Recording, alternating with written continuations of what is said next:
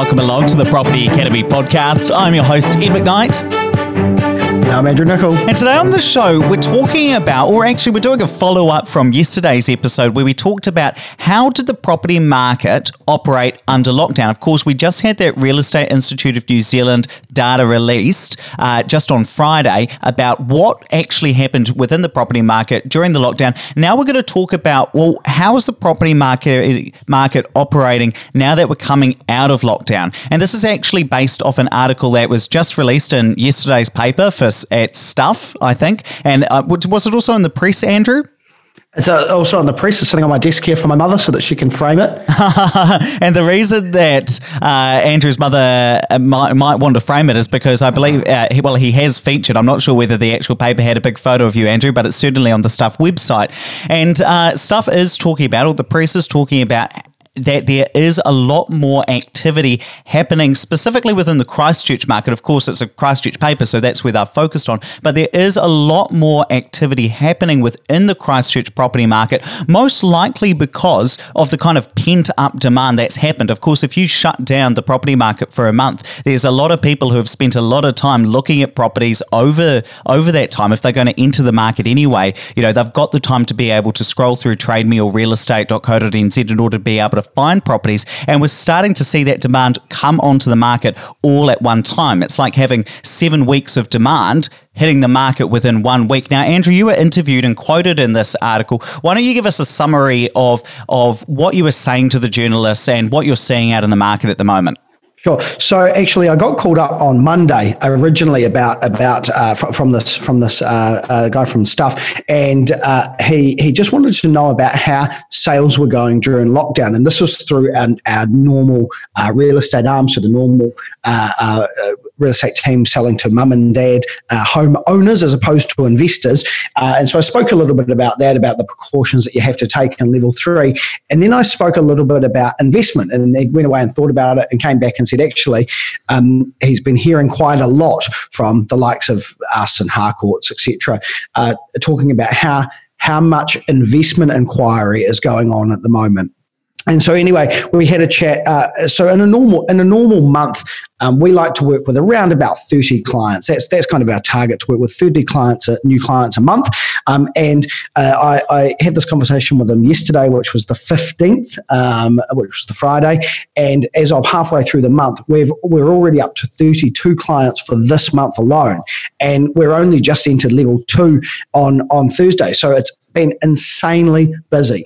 And um, whilst we work with clients from all around the country, um, that the clients that we work with tend not to be limited to the area that they live in. So if, if you're living in Queenstown now, you're probably not investing in Queenstown right now. So some of my Queenstown investors, and uh, actually one of them reached out to me this week, contacted me and said, "Hey, look, my Christchurch property that I bought last year has done so well. I want to buy another one."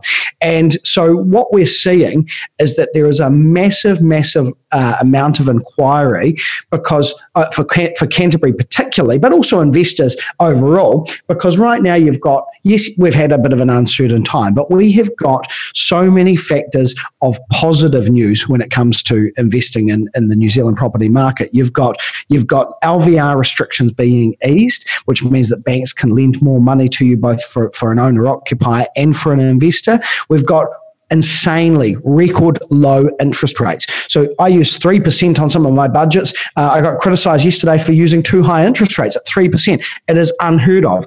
I uh, had an interview with a client uh, only a couple of hours ago to, uh, today, and it was going to be a greater cash flow, even factoring in for all potential costs, a greater cash flow um, than if he had that money sitting in the bank and he gets his capital growth as well.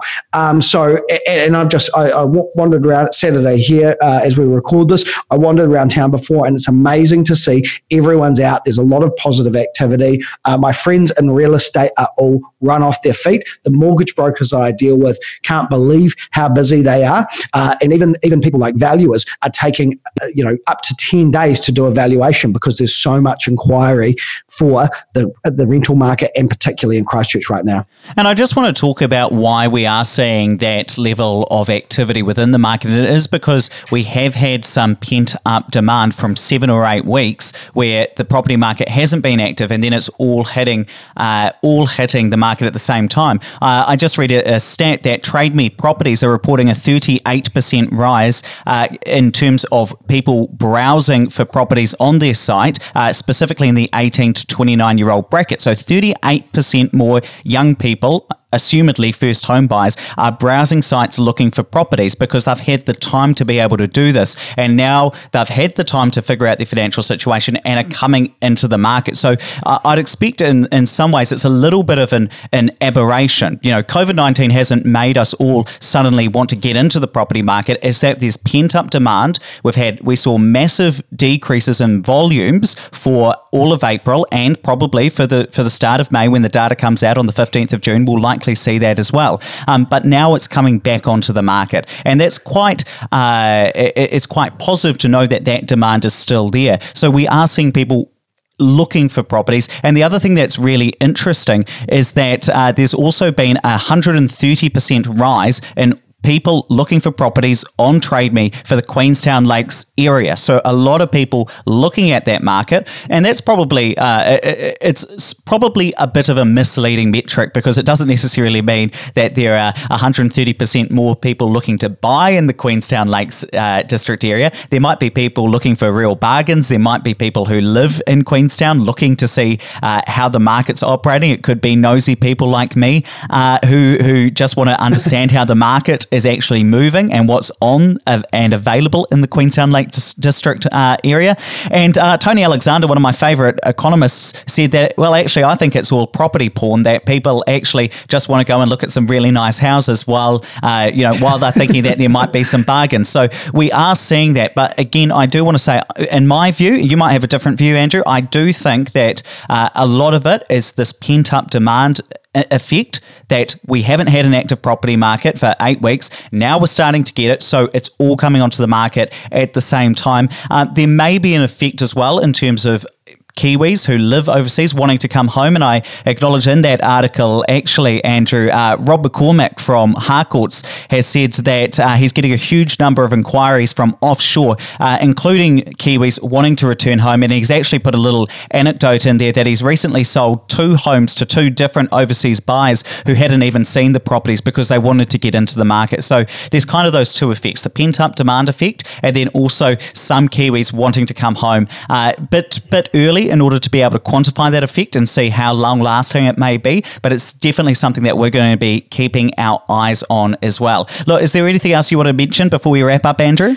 No, I think that's about it. I just think um, the the uh, I always go back to the sorry, but a stuttering there. Uh, go back to the Warren Buffett quote of "Be wary when people are greedy, and greedy when people are weary." We're entering a time where there's a little bit of uncertainty in the market, and there's a little bit of not to support Trump um, fake news going on. Uh, I think this is going to be a huge time of opportunity for investors that are brave enough to take action while everyone else is standing on the sideline waiting for the market to drop. Because I, I read another, another article today that basically said if you're waiting for the market to drop, uh, you're kidding yourself. And I think that's 100% true. Uh, and the last thing I'll just just mention before we do wrap up is uh, just when we first went into the lockdown, we did say that we thought we would see a period of three M's. We thought we'd see a period of mum, so a really silent market. We've seen that, and the data now supports that, saying that during the lockdown period, there weren't a lot of properties sold. Volume across the country dropped by 79%. Um, so we've had that silent period.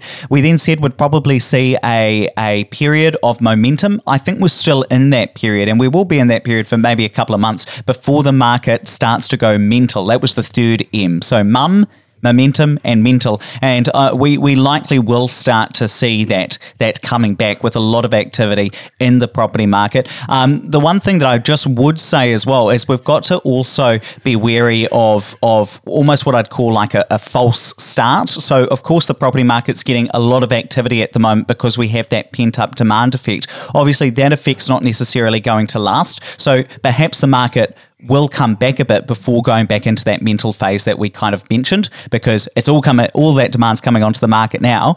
Now that's not going to necessarily last forever but we will move back into that that mental phase uh, is, is, my kind of view view of things. But hey let's wrap it up there. Please don't forget to rate review and subscribe to the podcast. It really does help us get the message out to more people. And hey if you want to learn more about property with Andrew and I why not come to our webinar which is happening this Tuesday at 7 p.m it is our last weekly webinar we're going to be moving to a monthly cadence uh, after this one. And Andrew's going to be talking about what he's learned from owning 38 investment properties and how he manages to keep a handle of them all to make sure they're actually working for him. So I'm going to link to that in the show notes as well as this article that we've been mentioning. So tap or swipe over that cover art, it'll take you right there. Otherwise, just head along to our website, opespartners.co.nz, and you will be able to sign up there.